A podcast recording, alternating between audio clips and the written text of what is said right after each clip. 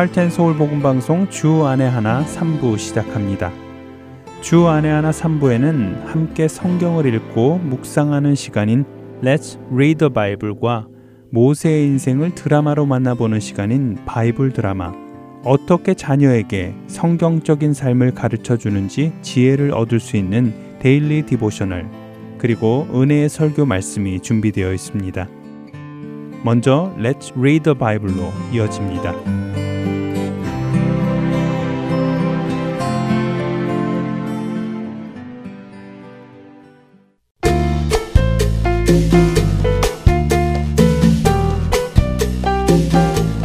애청자 여러분 안녕하세요. 매트리더 바이블 진행의 함혜진입니다. 이고니온에서 복음을 전하던 바울과 바나바는 그곳에서 쫓겨나 루가오니아 성에 있는 루스드라에 가서 복음을 전하게 됩니다. 루스드라라는 곳에는 재미있는 전설이 있습니다. 당시 사람들이 믿던 그리스 신화에 나오는 제우스 신과 그의 아들인 헤르메스 신이 사람으로 변장을 하고 루스드라를 방문하여 루스드라 사람들에게 먹을 것과 잠잘 곳을 부탁했는데 루스드라 사람들이 그 부탁을 거절했다는 것입니다. 그런데 단 한 사람, 빌레몬이라는 사람이 그의 아내와 함께 이 사람들에게 음식과 잠잘 곳을 준비해 주었다고 하는데요. 그러자 제우스와 헤르메스가 홍수로 그 지역의 모든 사람들을 죽이고 자신들에게 음식과 잠잘 곳을 제공해 준 빌레몬과 그의 아내만 살려주었고 그들의 허름한 집을 거대한 성전으로 바꾸어 주었다는 전설이지요. 오늘 우리가 읽을 사도행전 14장 8절에서 28절에는 이러한 전설을 믿고 있던 루스드라 사람들의 이야기가 나옵니다. 나면서부터 걷지 못하는 한 사람을 사도 바울이 고쳐주는 것을 보고 루스드라 사람들은 바울과 바나바에게 나와 그들이 제우스와 헤르메스라고 하며 그들에게 제사를 지내려 하지요. 혹시라도 전설의 이야기처럼 제우스와 헤르메스를 못 알아보면 또 다시 홍수로 자신들을 죽일까 염려가 되어서 말입니다. 그런 그들을 보며 사도 바울은 마음에 큰 슬픔을 느낍니다. 그래서 그들을 향해 외치는데요. 사도행전 14장 15절에서 17절입니다. 이르되 여러분이여 어찌하여 이러한 일을 하느냐 우리도 여러분과 같은 성정을 가진 사람이라 여러분에게 복음을 전하는 것은 이런 헛된 일을 버리고 천지와 바다와 그 가운데 만물을 지으시고 살아계신 하나님께로 돌아오게 함이라. 하나님이 지나간 세대에는 모든 민족으로 자기들의 길들을 가게 방임하셨으나 그러나 자기를 증언하지 아니하신 것이 아니니 곧 여러분에게 하늘로부터 비를 내리시며 결실기를 주시는 선한 일을 하사 음식과 기쁨으로 여러분의 마음에 만족하게 하셨느니라 하고 사도 바울은 사람들이 자신을 신으로 생각하는 것을 막았습니다. 그리고는 하나님께서 어떤 분이신지 전하고 그들이 하나님께로 돌아와야 함을 전했지요. 아직도 세상에는 하나님을 모르는 사람들이 많이 있습니다. 그들에게 우리는 단 한 분이신 참된 신, 하나님을 전해야 할 것입니다. 그리고 그 하나님께로 갈 수 있는 길은 오직 하나님의 아들이신 예수 그리스도 외에는 없음도 알려주어야 할 것입니다. 여러분 주위에 있는 아직 하나님을 모르는 자들에게 예수님을 전해주시는 여러분 되시기 바라며 오늘 레츠 리더 바이블 사도행전 14장 8절에서 28절까지의 말씀을 읽고 마치겠습니다. 루스드라에 발을 쓰지 못하는 한 사람이 앉아 있는데 나면서 걷지 못하게 되어 걸어본 적이 없는 자라. 바울이 말하는 것을 듣거늘 바울이 주목하여 구원받을 만한 믿음이 그에게 있는 것을 보고 큰 소리로 이르되 내 발로 바로 일어서라 하니 그 사람이 일어나 걷는지라. 무리가 바울이 한 일을 보고 루가오니아 방언으로 소리질러 이르되 신들이 사람의 형상으로 우리 가운데 내려오셨다 하여 바나바는 제우스라 하고 바울은 그 중에 말하는 자이므로 헤르메스라 하더라. 시외 제우스 신당의 제사장이 소와 화환들을 가지고 대문 앞에 와서 무리와 함께 제사하고자 하니 두 사도 바나바와 바울이 듣고 옷을 찢고 무리 가운데 뛰어 들어가서 소리질러 이르되 여러분이여 어찌하여 이러한 일을 하느냐 우리도 여러분과 같은 성정을 가진 사람이라 여러분에게 복음을 전하는 것은 이런 헛된 일을 버리고 천지와 바다와 그 가운데 만물을 지으시고 살아계신 하나님께로 돌아오게 함이라. 하나님이 지나간 세대에는 모든 민족으로 자기들의 길들을 가게 방임하셨으나 그러나 자기를 증언하지 아니하신 것이 아니니 곧 여러분에게 하늘로부터 비를 내리시며 결실기를 주시는 선한 일을 하사 음식과 기쁨으로 여러분의 마음에 만족하게 하셨느니라 하고 이렇게 말하여 겨우 무리를 말려 자기들에게 제사를 못하게 하니라. 유대인들이 안디옥과 이고니온에서 와서 무리를 충동하니 그들이 돌로 바울을 쳐서 죽은 줄로 알고 시외로 끌어내치니라. 제자들이 둘러섰을 때 바울이 일어나 그 성에 들어갔다가 이튿날 바나바와 함께 더베로 가서 복음을 그 성에서 전하여 많은 사람을 제자로 삼고 루스드라와 이고니온과 안디옥으로 돌아가서 제자들의 마음을 굳게 하여 이 믿음에 머물러 있으라 권하고 또 우리가 하나님의 나라에 들어가려면 많은 환란을 겪어야 할 것이라 하고. 각 교회에서 장로들을 택하여 금식 기도하며 그들이 믿는 주께 그들을 위탁하고 비시디아 가운데로 지나서 밤빌리아에 이르러 말씀을 버가에서 전하고 아달리아로 내려가서 거기서 배 타고 안디옥에 이르니 이곳은 두 사도가 이룬 그 일을 위하여 전에 하나님의 은혜에 부탁하던 곳이라. 그들이 이르러 교회를 모아 하나님이 함께 행하신 모든 일과 이방인들에게 믿음의 문을 여신 것을 보고하고 제자들과 함께 오래 있으니라.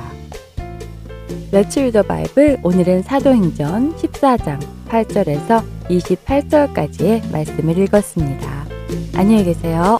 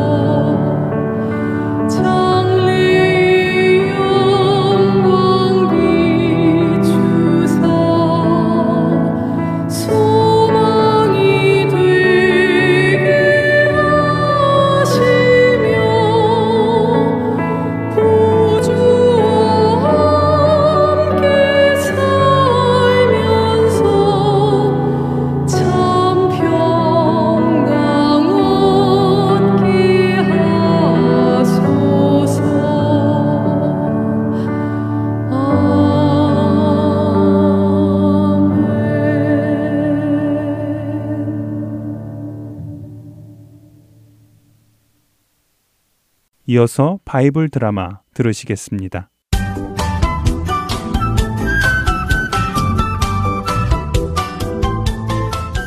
애청자 여러분 안녕하세요. 바이블 드라마 모세편 진행의 박영규입니다. 애굽에서 나와 광야의 길을 가며 하나님을 경험하는 이스라엘 백성들. 그들은 아말렉과의 전쟁에서도 하나님의 보호하심을 경험하며 하나님께서 함께 하시면 승리한다는 사실도 배웠습니다. 이렇게 애굽을 떠나온 지 3개월이 되던 날, 이스라엘 민족은 드디어 신의 광야에 다다르게 되었습니다. 모세가 불타는 떨기나무를 보고 다가갔다가 처음 하나님을 만났던 그곳입니다. 모세는 그때 하나님께서 백성을 애굽에서 인도하여 낸 후에 이 산에서 하나님을 섬길 것이라고 하셨던 말씀을 떠올리며 하나님은 모든 것을 아시고 약속을 지키시는 분임을 다시 한번 깨닫습니다. 백성들은 신의 광야에 장막을 치고 머물 준비를 했고 모세는 하나님을 만나기 위하여 산으로 올라갑니다.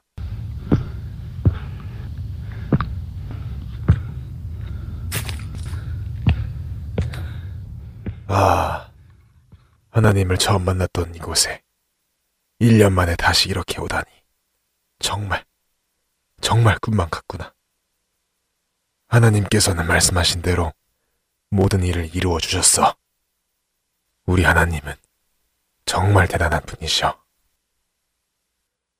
그렇게 산을 오르던 모세에게 하나님께서 말씀하셨습니다. 모세야, 너는 이제부터 내가 하는 말을 이스라엘 백성들에게 전하거라. 너희는 내가 애굽 사람들에게 행한 모든 일과 어떻게 너희들을 이 땅까지 안전하게 이끌어 왔는지를 경험하여 할 것이다. 나 여호와는 너희의 하나님만이 아니라 세상의 모든 민족의 하나님이다. 그렇기에 너희가 나의 말을 잘 듣고 나와의 언약을 지킨다면 너희는 모든 민족 중에서 나의 소유가 될 것이며 거룩한 백성이 되어 제사장 나라가 될 것이라고 전해 주어라. 네, 하나님. 그렇게 전하겠습니다. 산을 내려온 모세는 즉시 백성의 장로들을 불러 모으고는 하나님의 말씀을 전합니다. 하나님의 말씀을 들은 장로들은 다시 자신들에게 맡겨진 백성들에게 하나님의 말씀을 전하죠. 이렇게 모든 백성이 하나님의 말씀을 듣자 모세에게 나와 일제히 약속합니다. 모세날이 우리에게 전하신 하나님의 말씀을 잘 들었습니다. 우리 백성 모두는 하나님께서 명령하신 대로 다 행할 것을 약속합니다. 그렇죠, 여러분? 네. 모세는 백성들의 대답을 가지고 다시 하나님께로 올라갑니다.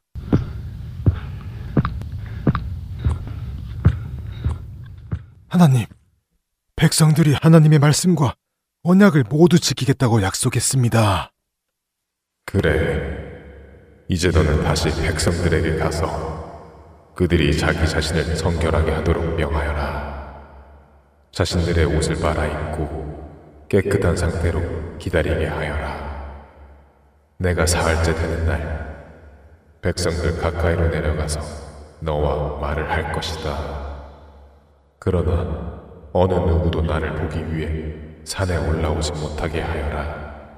만일 올라왔다가는 죽임을 당할 것이니라. 네, 말씀대로 하겠습니다. 다시 백성에게로 돌아온 모세는 하나님의 말씀을 그들에게 전합니다. 하나님의 말씀을 들은 온 백성은 자신들의 옷을 빨아입고 스스로를 성결하게 하고는 하나님의 임재하심을 기다렸습니다. 드디어 3일째가 되는 날이었습니다.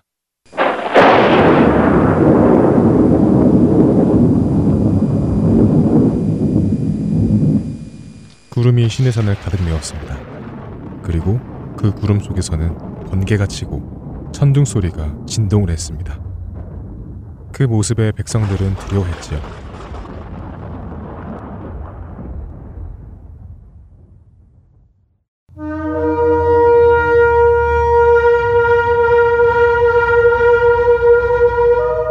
산에서 나팔 소리가 들리기 시작했습니다. 그러자 하나님께서 불 가운데서 나타나셨습니다. 모세는 급히 하나님께로 올라갔습니다. 모세야, 어느 백성은 이리 가까이 오지 못하게 하여라. 그들이 거룩한 나에게 오면 죽임을 당할 것이니라. 네, 하나님. 그래서 경계선을 그어놓고 아무도 그 선을 넘어오지 말라고 단단히 명했습니다. 이제부터 내가 너에게 하는 말을 잘 듣고 백성들에게 전하거라. 나는 너희를 애굽 땅에서 인도하여 낸 너희의 하나님 여호와니라. 너희는 나 외에 다른 신을 섬기지 말지어다. 너희를 위하여 그 어떤 것의 모습을 본따 우상을 만들지 말 것이며 그것에 절하거나 섬기지도 말지니라. 또한 너희는 나의 이름을 함부로 사용하지 말지니라. 그리고 안식일을 기억하여 거룩하게 지키도록 해라. 너희의 부모를 공경하고 살인하지 말며 가늠하지 말고 도둑질하지 말고 내 이웃에 대하여 거짓말로 증언하지 말지니라. 내 이웃의 집을 탐내지 말고 내 이웃의 소유도 탐내서는 안 되느니라. 네, 알겠습니다. 이 모든 말씀을 우리가 지키겠습니다. 하나님께서 이렇게 모세에게 말씀하시는 동안 백성들은 멀리서 떨며 이 광경을 지켜보았습니다. 그런 백성들을 향해 모세는 외칩니다. 백성 여러분, 두려워하지 마시오. 하나님께서 이렇게 친히 나타나신 것은 여러분을 해치려 하심이 아니라 하나님께서 살아계심을 여러분들도 알게 하시고 여러분이 하나님을 경외함으로 앞으로 하나님 앞에 죄를 짓지 않고 살아가게 하심이요. 그날 하나님께서는 모세에게 이스라엘 백성이 어떻게 살아가야 할지를 하나하나 설명해 주셨습니다. 이제 백성들은 하나님의 말씀을 들을 것인지 아닌지를 결정해야 합니다. 그들은 어떤 결정을 내릴까요? 바이블 드라마 모세편 다음 시간에 뵙겠습니다. 안녕히 계세요.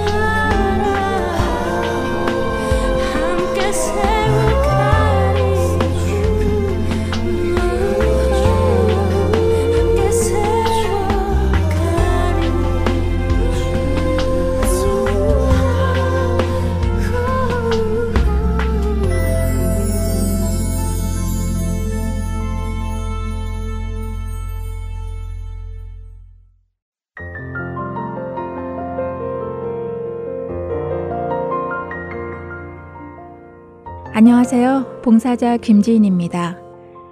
매주 금요일마다 CD를 각 지역으로 배송해 드리는데요. 최근 CD를 받지 못하는 분, 파손된 CD를 받으신 분들이 많다는 소식을 들었습니다. 매주 만들어지는 CD에는 많은 분들의 정성이 담겨져 있고 예수 그리스도의 복음이 담겨져 있습니다. CD가 잘 전달되지 않을 때에 저희 또한 마음이 너무 아픈데요. 혹시 CD를 받지 못하셨거나 부서진 CD를 받으셨을 때에는 저희에게 연락 주시기 바랍니다. 사무실 전화번호 602-866-8999입니다.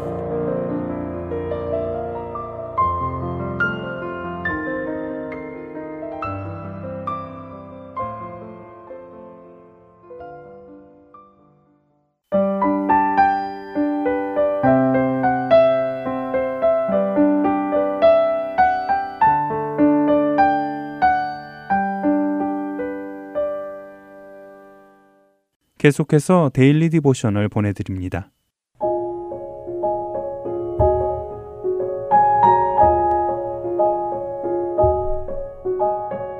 애청자 여러분 안녕하세요. Daily Devotional 진행의 최소영입니다. 사람들은 자신을 무언가로 채우고자 하는 갈증이 있습니다.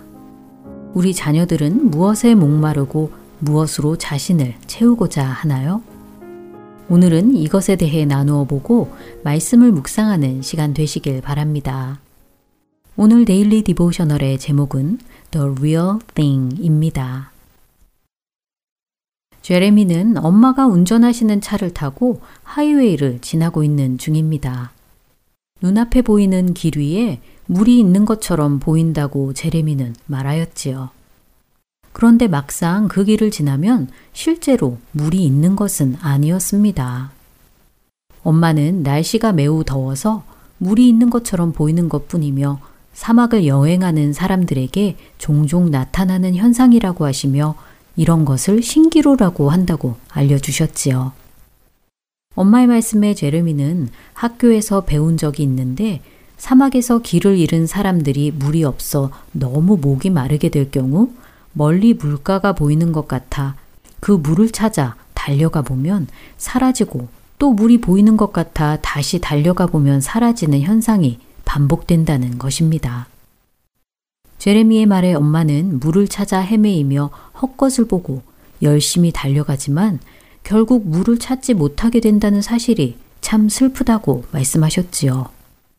그러자 제레미는 그보다 더 슬픈 것은 이러한 현상이 반복되다 보면 눈앞에 정말 물이 나타났는데도 이것도 신기루겠지 하며 포기하고 돌아서는 사람들도 있다는 것이라고 말합니다. 엄마는 그들의 갈증을 해결해 줄 물이 바로 눈앞에 있는데 그것을 믿지 못하게 된 것이 너무 안타깝다고 하시며 아마 앞에서 겪었던 여러 번의 실수 때문에 정작 실제로 존재하는 것을 보았을 때 알아보지 못하는 것 같다고 말씀하셨지요. 제레미는 사막에서나 일어나는 신기루와 같은 현상은 이곳에서는 일어날 수 없지 않느냐고 엄마에게 묻습니다. 그러자 엄마는 물에 대한 갈증보다 인생에서 무언가 성취하고자 하는 갈증이 있는 사람들에 대해 생각하게 된다고 하셨지요. 그들은 무엇을 성취하여 공허함을 채우기 위해 여러 방법을 찾고 애를 쓰지만 결국 그 갈증이 해결되지는 않는다는 것입니다. 그들에게 정말 필요한 것은 예수님이기 때문이지요.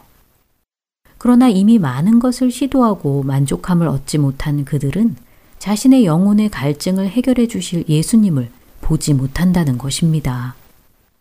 엄마의 말씀에 제레미는 예수님 자신이 생수라고 말씀하셨던 성경의 내용을 교회에서 함께 읽었던 것이 기억난다고 하며 그때는 그 말씀을 잘 이해하지 못했는데 이제는 더 잘 알겠다고 말하였지요. 제레미는 예수님만이 우리의 갈증을 해결해 주시며 우리에게 생명을 주시는 분이심을 믿는다고 고백하며 오늘 이야기는 마칩니다. 자신이 무엇에 갈증을 느끼며 무엇을 채우고자 하는지 자녀들과 이야기 나누어 보시기 바랍니다. 무언가 즐거움을 찾거나 능력을 발휘하여 성취하고자 하는 경우도 있겠지요. 그것을 위해 친구들과 시간을 보내거나 자신이 중요하다고 생각하는 일에 몰두할 것입니다. 하지만 이러한 것들은 신기루와 같습니다. 우리에게 만족을 줄 것 같아 보이지만 그것은 잠시일 뿐 영원한 것이 아니지요. 우리의 눈을 예수님께 돌려야 합니다. 예수님만이 우리에게 참 기쁨과 영원한 생명을 주시는 분이심을 자녀들에게 가르쳐 주세요. 오늘 자녀들과 함께 묵상할 말씀은 요한복음 4장 14절. 내가 주는 물을 마시는 자는 영원히 목마르지 아니하리니 내가 주는 물은 그 속에서 영생하도록 솟아나는 샘물이 되리라 입니다.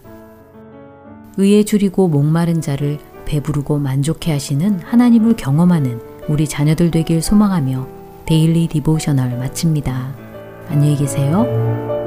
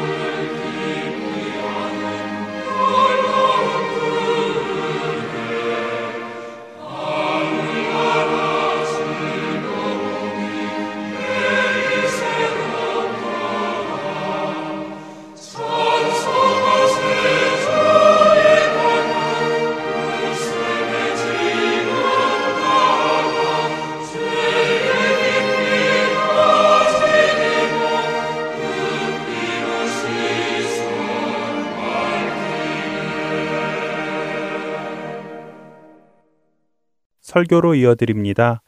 지난주부터 캐나다 밴쿠버 그레이스 한인교회 박신일 목사님께서 그리스도의 복음이라는 주제로 시리즈 설교를 전해주고 계십니다. 이 시리즈 설교는 5월 5주 동안 방송됩니다. 오늘은 로마서 5장 1절과 2절의 본문으로 능력의 복음이라는 제목의 말씀을 전해 주십니다. 은혜의 시간 되시기 바랍니다.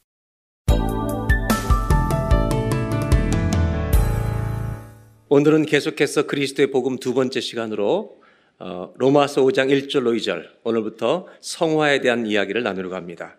로마서 5장 1절, 2절 두 절입니다. 우리 다 같이 한 목소리로 함께 봉독하도록 하겠습니다. 그러므로 우리가 믿음으로 의롭다 하심을 받았으니 우리 주 예수 그리스도로 말미암아 하나님과 화평을 누리자. 또한 그로 말미암아 우리가 믿음으로 서 있는 이 은혜에 들어감을 얻었으며 하나님의 영광을 바라고 즐거워하느니라. 아멘. 우리 BC주에서 목회를 하셨던 마크 부캐넌이라는 목사님이 있는데 이분이 쓴 책에 자기의 경험담을 하나 소개합니다. 여기서 캘거리로 어, 여행하는 비행기를 탔는데 그 안에서 비행기 안에서 아는 사람을 만났습니다. 오래전에 같은 교회에서 신앙생활을 했던 어리서부터 자랐던 한 자매를 만났습니다. 어느 교회 다냐 물었습니다. 그랬더니 그 자매가 저는 목사님 교회를 떠난 지가 오래됐습니다. 이제는 신앙이나 이런 것에서 무관심합니다라고 대답을 하더랍니다. 그 이유가 뭐냐 이렇게 질문했습니다. 그랬더니 목사님 솔직히 말하면 교회가 너무 지겹고 따분합니다. 그래서 다시 묻습니다. 그럼 뭐가 요즘은 흥미가 있느냐? 그랬더니 열심히 일도 하고 클럽에도 가고 파티에도 가고 술집도 다니면서 그냥 재미있게 즐기고 삽니다. 이런 것들은 사실 아무것도 아닙니다, 목사님. 혹시 목사님이 당황하실까봐 이건 그냥 보통 일입니다. 그런데 이런 것들을 교회에서 하면 너무 큰 일처럼 여기기 때문에 너무 염려하지 마시라고 보통 일입니다. 여러분, 교회를 찾아오는 새로운 신앙인도 생기지만 교회를 다니던 분들이 교회를 떠나는 사람도 폭 많습니다. 이 목사님은 좌석에 앉아 고민에 빠졌습니다. 도대체 우리 기독교인들이 어떤 신비로운 연금술을 발휘했기에 금과 같이 소중한 이 신앙, 이 복음을 돌멩이처럼 재미없고 지루한 것으로 바꿔놓고 말았는가? 모든 사람들은 이 자매가 얘기한 것처럼 재미있는 것을 찾아서 권태에서 벗어나기 위해 아둥바둥 이것저것을 해봅니다. 아무것도 아닌 것들이라고 본인이 말합니다. 그 무엇을 해봐도 인생의 지루함은 끝나지 않습니다. 그저 다른 것을 시도해 볼 뿐입니다. 신앙이란 무엇인가? 신앙은 하나님을 아는 것입니다. 하나님을 알기 때문에 신앙을 더 구체적으로 정리하면 신앙은 하나님을 알고 주님을 만날 것을 알기 때문에 좋은 죽음을 준비하는 것입니다. 좋은 죽음을 준비하기 위해서 다른 삶을 사는 것입니다. 이것이 신앙입니다. 사도 바울은 이것을 정확하게 믿고 신뢰하며 살았습니다. 그래서 감옥에 갇혀서 편지를 쓰면서도 빌립보서에서 놀라운 말을 합니다.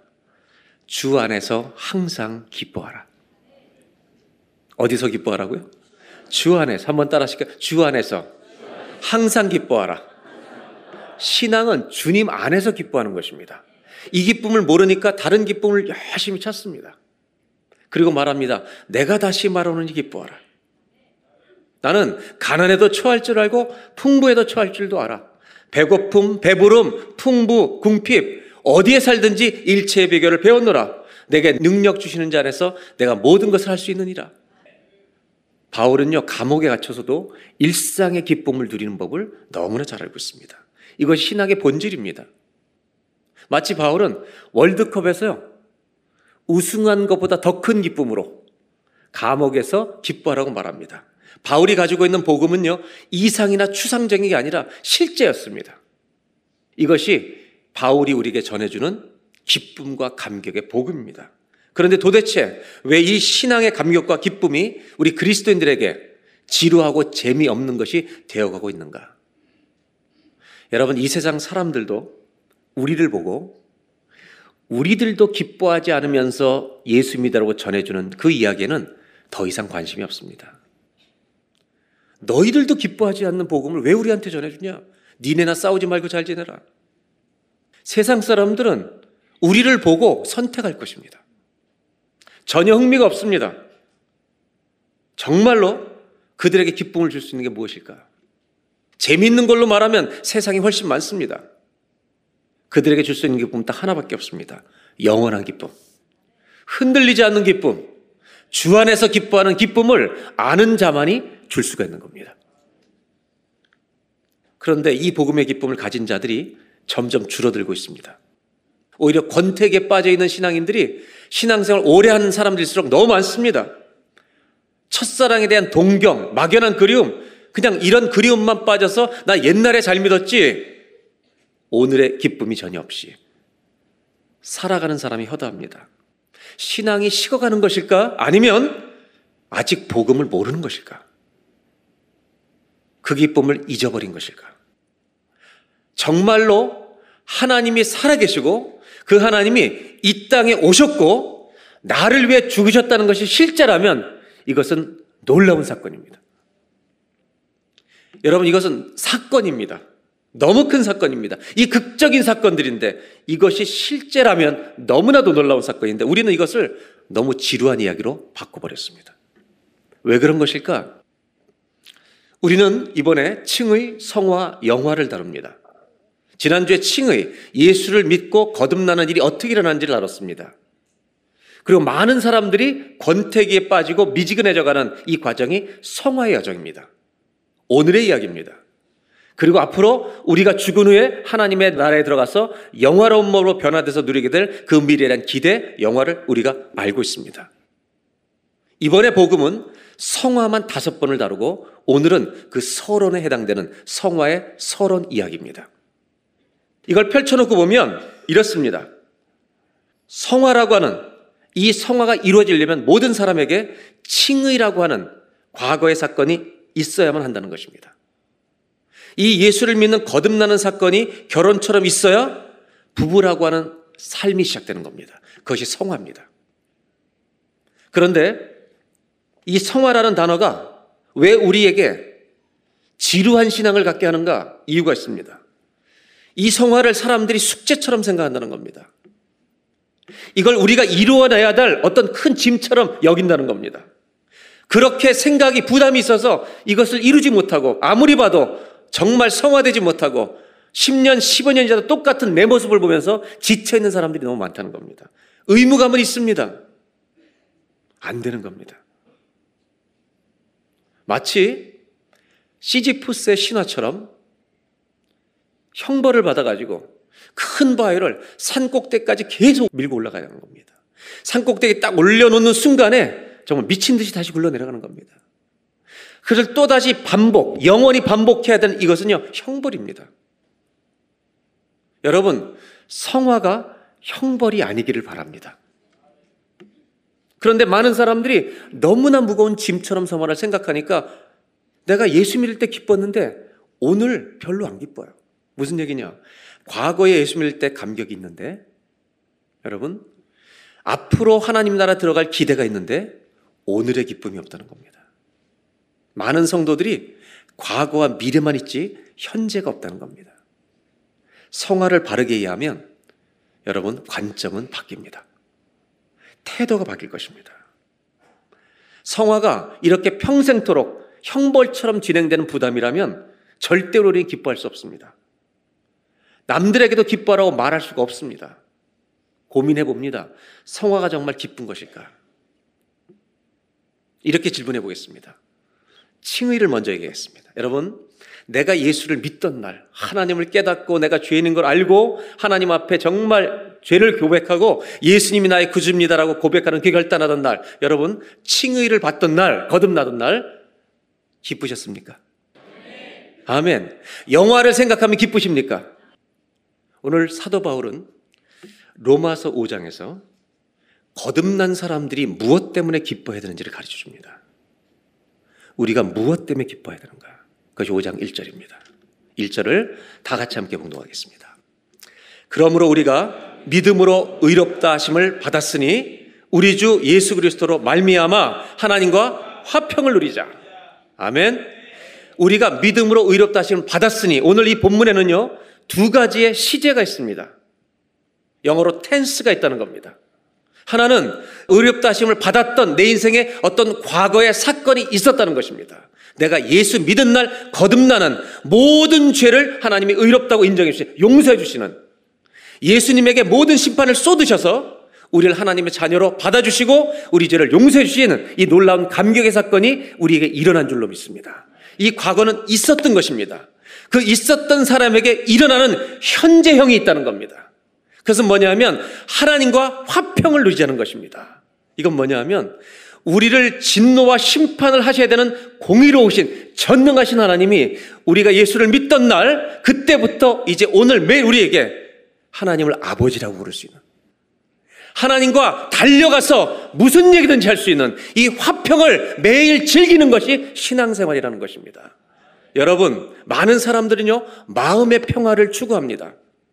수많은 심리적인 노력도 합니다. 많은 걸 해봅니다. 그러나 성경이 말하는 것은 진정한 마음의 평화는 마음에서 먼저 오는 게 아니라 하나님과 나 사이에 화평이 이루어지면 마음의 평화는 그대로 온다는 것입니다. 이 평화를 즐거워하라는 것입니다. 다른 말로 말하면 하나님을 즐거워하라는 것입니다.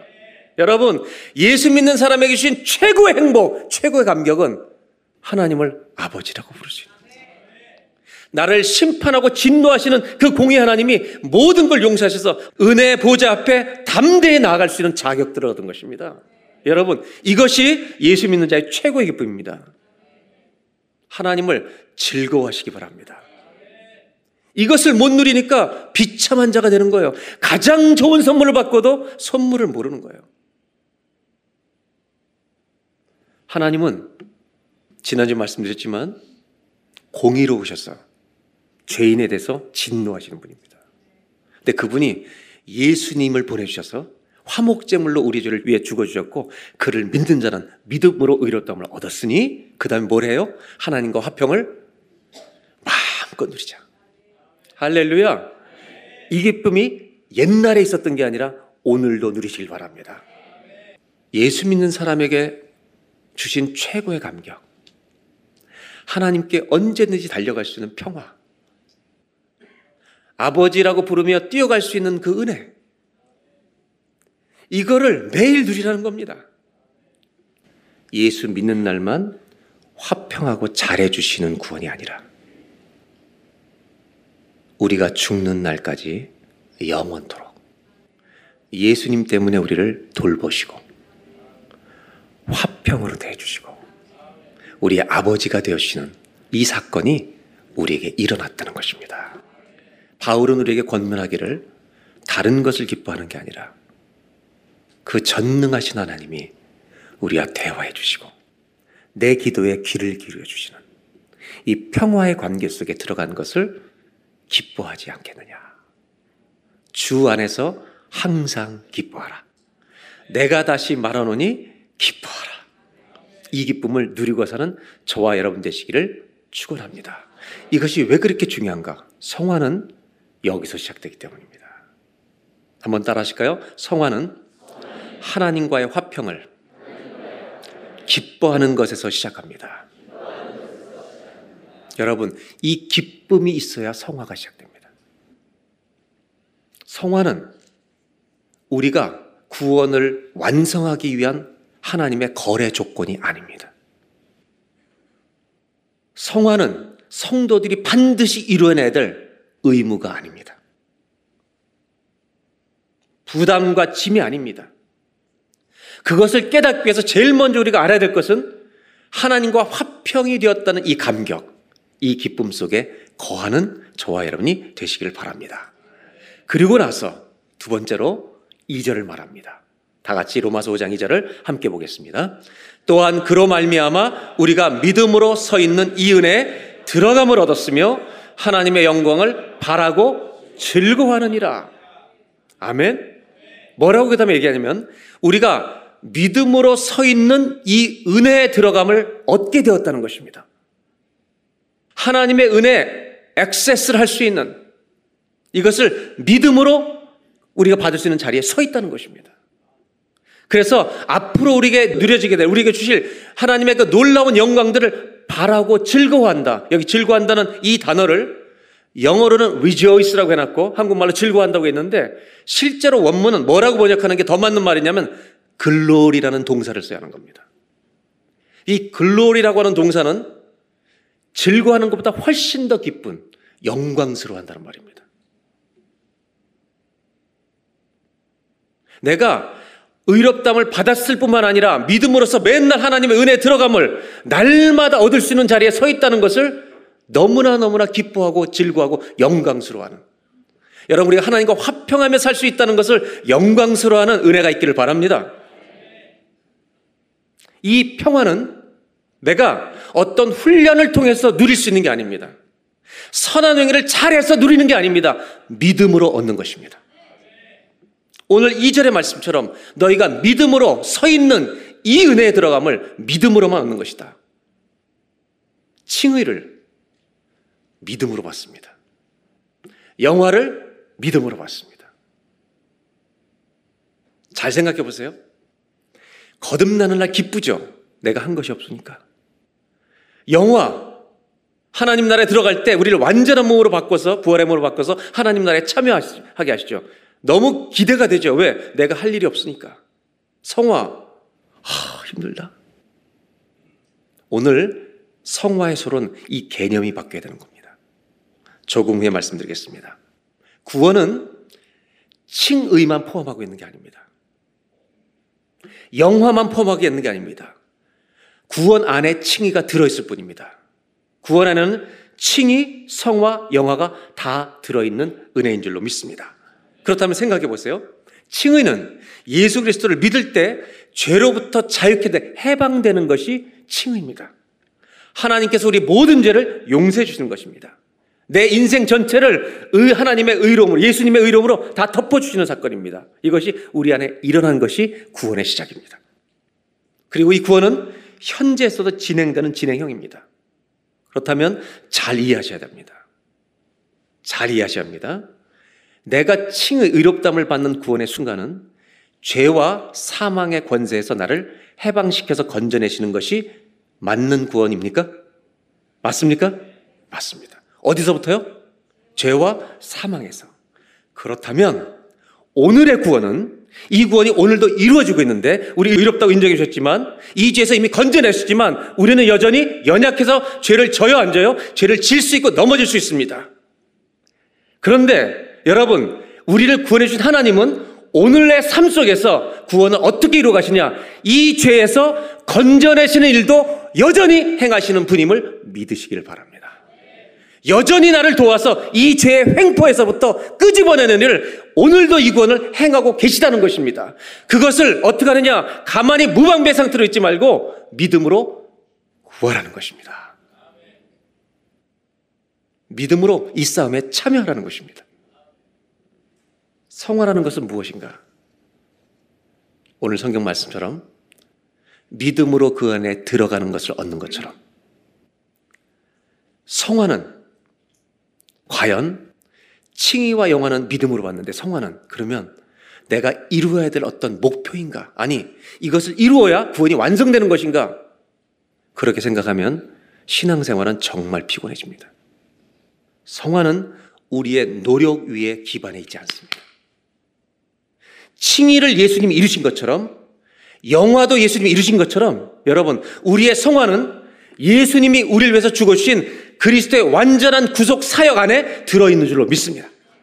그렇다면 성화에 대한 개념을 오늘 서론에 어디서 바뀌어야 되냐면 성화는 구원을 받기 위해서 내가 완성해야만 하는 책임과 의무가 아닙니다. 왜? 성화는 우리가 완성할 수 없기 때문에. 성화를 완성하신 분은 이 땅에 예수 그리스도밖에 없습니다. 그렇다면 성화는 어떤 거냐? 성화도 완성하신 분이 예수님이시기 때문에 믿음으로 그분에게 도움을 구해서 여러분 그 성화를 매일매일 맛보아 가는 것이 우리의 성화인 줄로 믿습니다. 내가 주님께 매일 그 성화를 구하고 믿음, 믿음으로 하나님 전 약합니다. 그러나 주님은 강한 줄로 믿습니다. 우리의 모든 죄의 행포와 능력보다 더 크신 분은 예수님밖에 없습니다.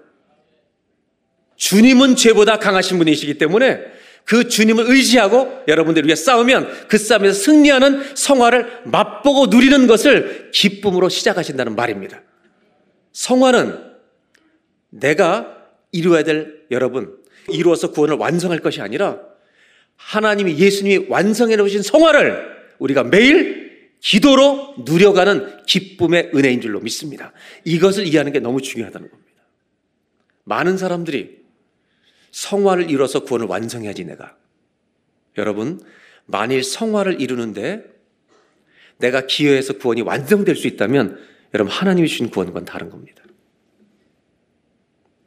조금 더 쉽게 설명드리면 사도 바울은 갈라디아 3장에 이렇게 말합니다. 너가 믿음으로 거듭나서 구원받아 놓고 율법을 지켜서 구원을 완성하려고 하느냐? 이걸 뭐라고 표현했냐면 네 행위를 통해서 구원을 완성하려고 하느냐? 이걸 뭐라고 표현했냐면 너희가 성령으로 시작해서 육으로 마치겠느냐.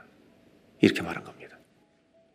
믿음으로 구원을 받아놓고 성화로 구원을 완성하려고 네가 덤벼들던 것이냐? 유대인들의 율법주의가 무슨 차이가 있느냐? 마치 구원을 나의 선행으로 지킬 것처럼 덤벼들지 말라는 것입니다. 우리가 성화될 수 있는 모든 가능성은 나에게 있는 것이 아니라 예수님이 완성해 놓으신 성화를 여러분 우리는 맛보아 알지어다. 그래서 맛보는 은혜를 오늘부터 누리시길 바랍니다. 그것이 성화의 하나님 주신 약속입니다. 로마서 1장 16절 우리가 로마서의 주제라고 말했던 말씀이 있습니다. 이 복음은 모든 믿는 자에게 구원을 주시는 하나님의 능력이 됩니다. 왜 구원이 능력이에요? 우리가 할 수 없는 것을 주기 때문에. 그래서 여러분 첫째 칭의는 예수님을 통해서 올 줄로 믿습니다. 영화는 예수님을 통해 올 줄로 믿습니다. 성화는 내가 이루어야 될 과제와 숙제와 형벌이 아니라 예수님만이 성화를 완전하게 이루신 줄로 믿습니다. 그 성화를 우리가 누리며 살아가는 것이 성화의 여정입니다. 여러분, 한 가지만 더 물어볼게요. 예수님이 우리에게 주신 구원의 이 선물은 완전한 것입니까? 불완전한 것입니까? 구원을 받는 우리는 완전한 사람입니까? 불완전한 사람입니까? 제가 좀 설명을 드려볼게요. 예수님이 주신 거는 완전한 겁니다. 완전한 구원. 완전한 구원은 불완전하고 넘어질 수 있는 사람을 완전하게 보호하셔야 완전한 구원입니다. 하나님이 주시는 구원은 완전한 구원이 올려놓고 성화를 좀 살아봐. 못 살면 너 떨어져. 이런 구원을 주신 게 아니라 우리를 예수의 보혈 아래 주님 안에 넣어버린 겁니다. 완전하신 분 안에 우리가 들어가 있는 게 구원입니다. 우리가 넘어질 때 주님 안에서 넘어지는 겁니다. 그러면 성화는 뭐냐? 예수 믿을 때 성화될 수 있는 성령님을 우리에게 보내주신 거예요.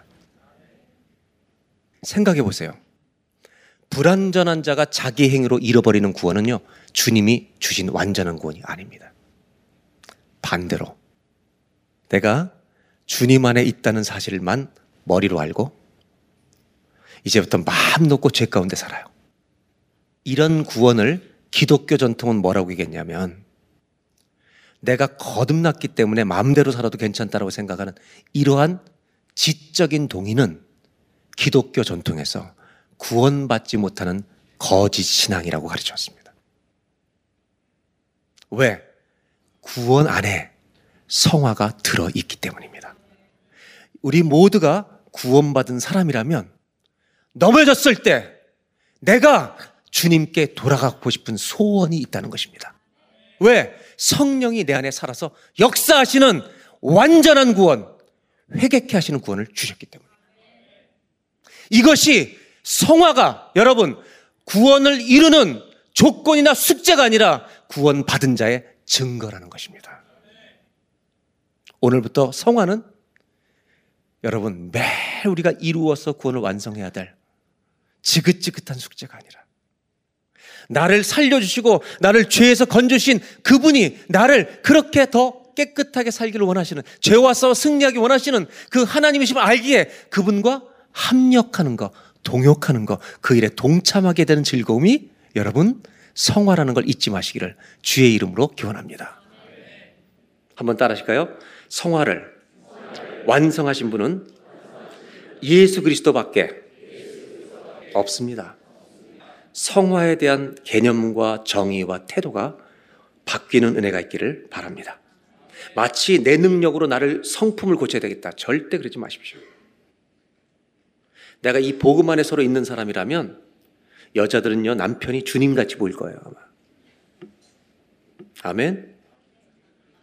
저분 안에 주님이 계시니까 그 주님같이 보는 거죠. 아니 주님의 가능성을 보는 거죠. 저 남편 내가 죽기 전에 반드시 변할 거야. 왜? 주님이 계시기 때문에. 그러나 내 힘으로 싸운다, 죄와 싸운다, 반드시 질 것입니다. 믿음으로 싸우시기를 주의 이름으로 기원합니다. 그다음 마지막으로 이 성화를 우리가 어떻게 삶에 누려 하는가. 다음 다음부터 더 디테일한 자세한 얘기는 더 하겠지만 오늘 이 서론 파트에서만 먼저 좀 얘기하려고 합니다. 성화는 의무가 아닙니다. 하나님이 나를 구원하셨다는 증거가 나타나는 것 뿐입니다. 내 안에 일어나고 싶은 마음이 있는 겁니다. 저 죄를 버리고 싶은 마음이 일어나는 것입니다. 그렇다면 우리가 해야 될 아주 중요한 구체적인 일이 있습니다. 이 성화를 이루신 분은 예수님밖에 없는데 우리가 그 성화를 맛보아 가는 것이 성화인데 이것이 실제로 이루어지려면 첫 번째는 넘어질 때 있어요, 없어요? 있어요, 없어요?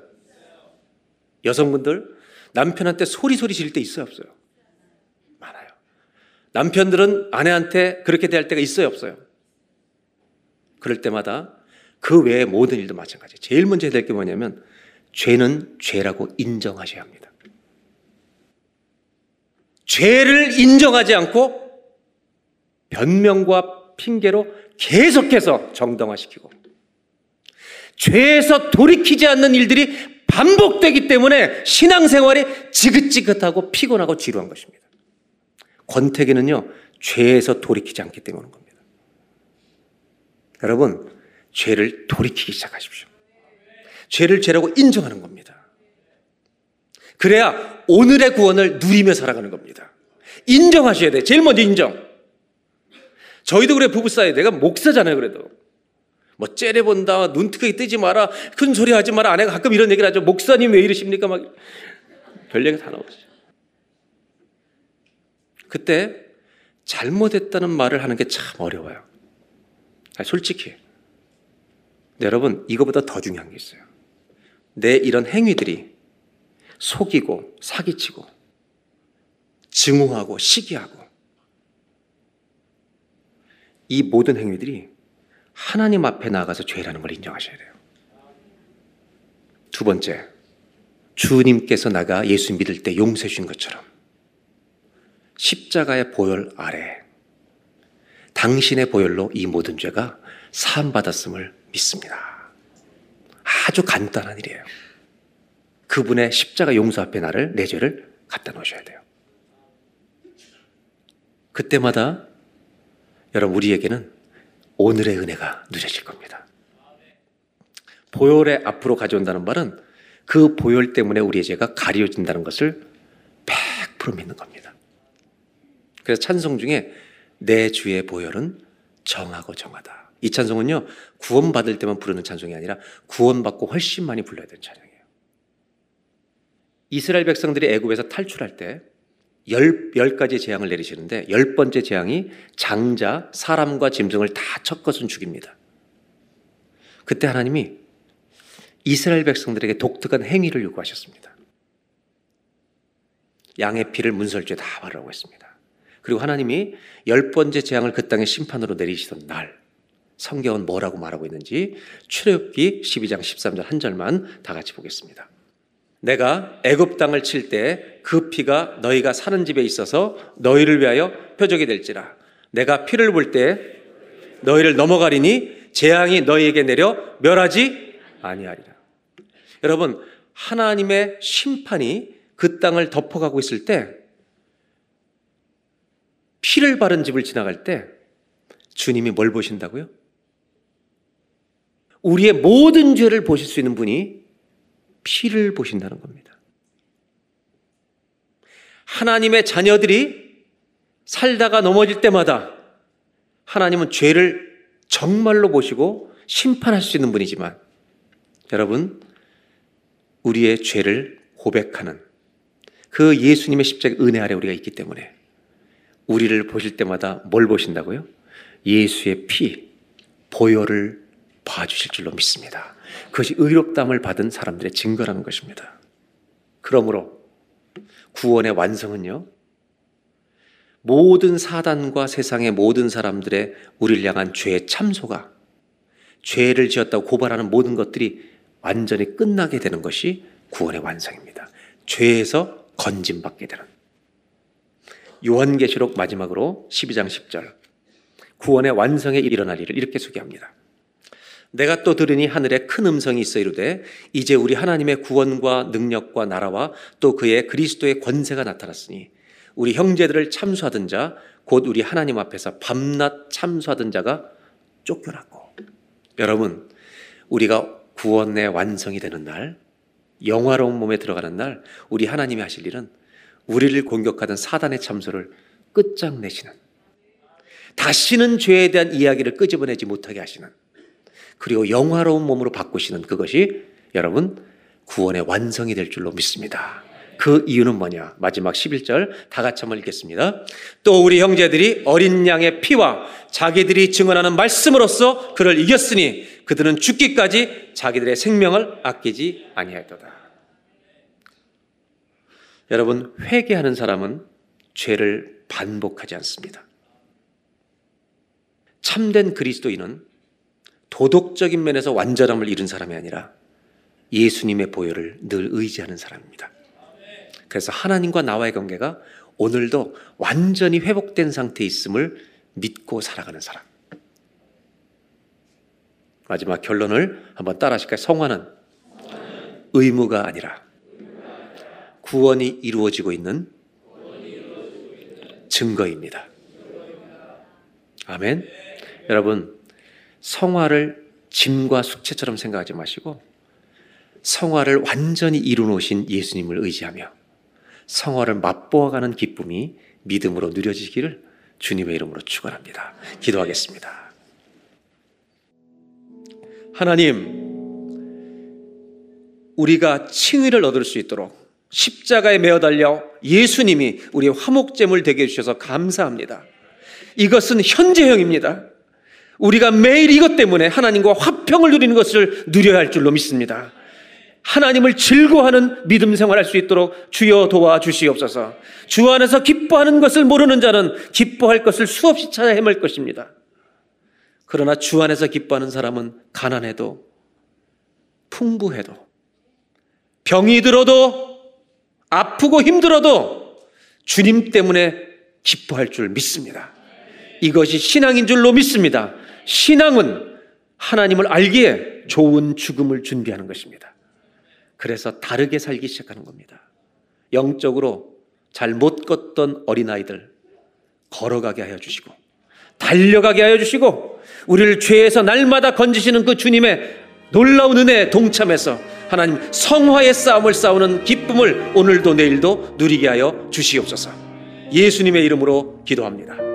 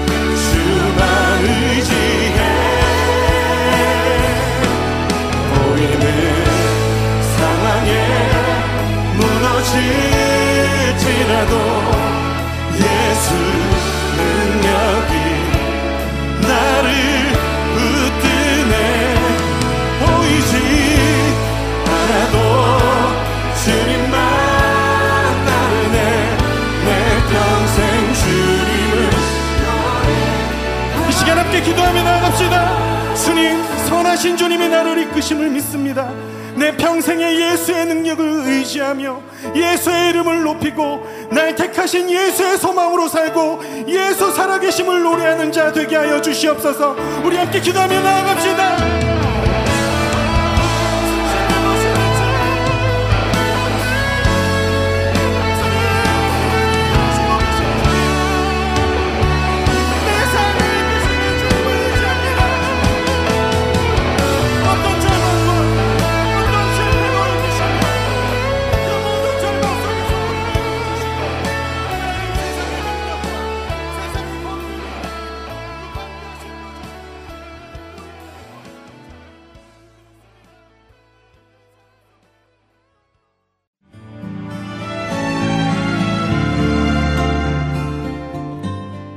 두 안에 하나 3부 준비된 순서는 여기까지입니다.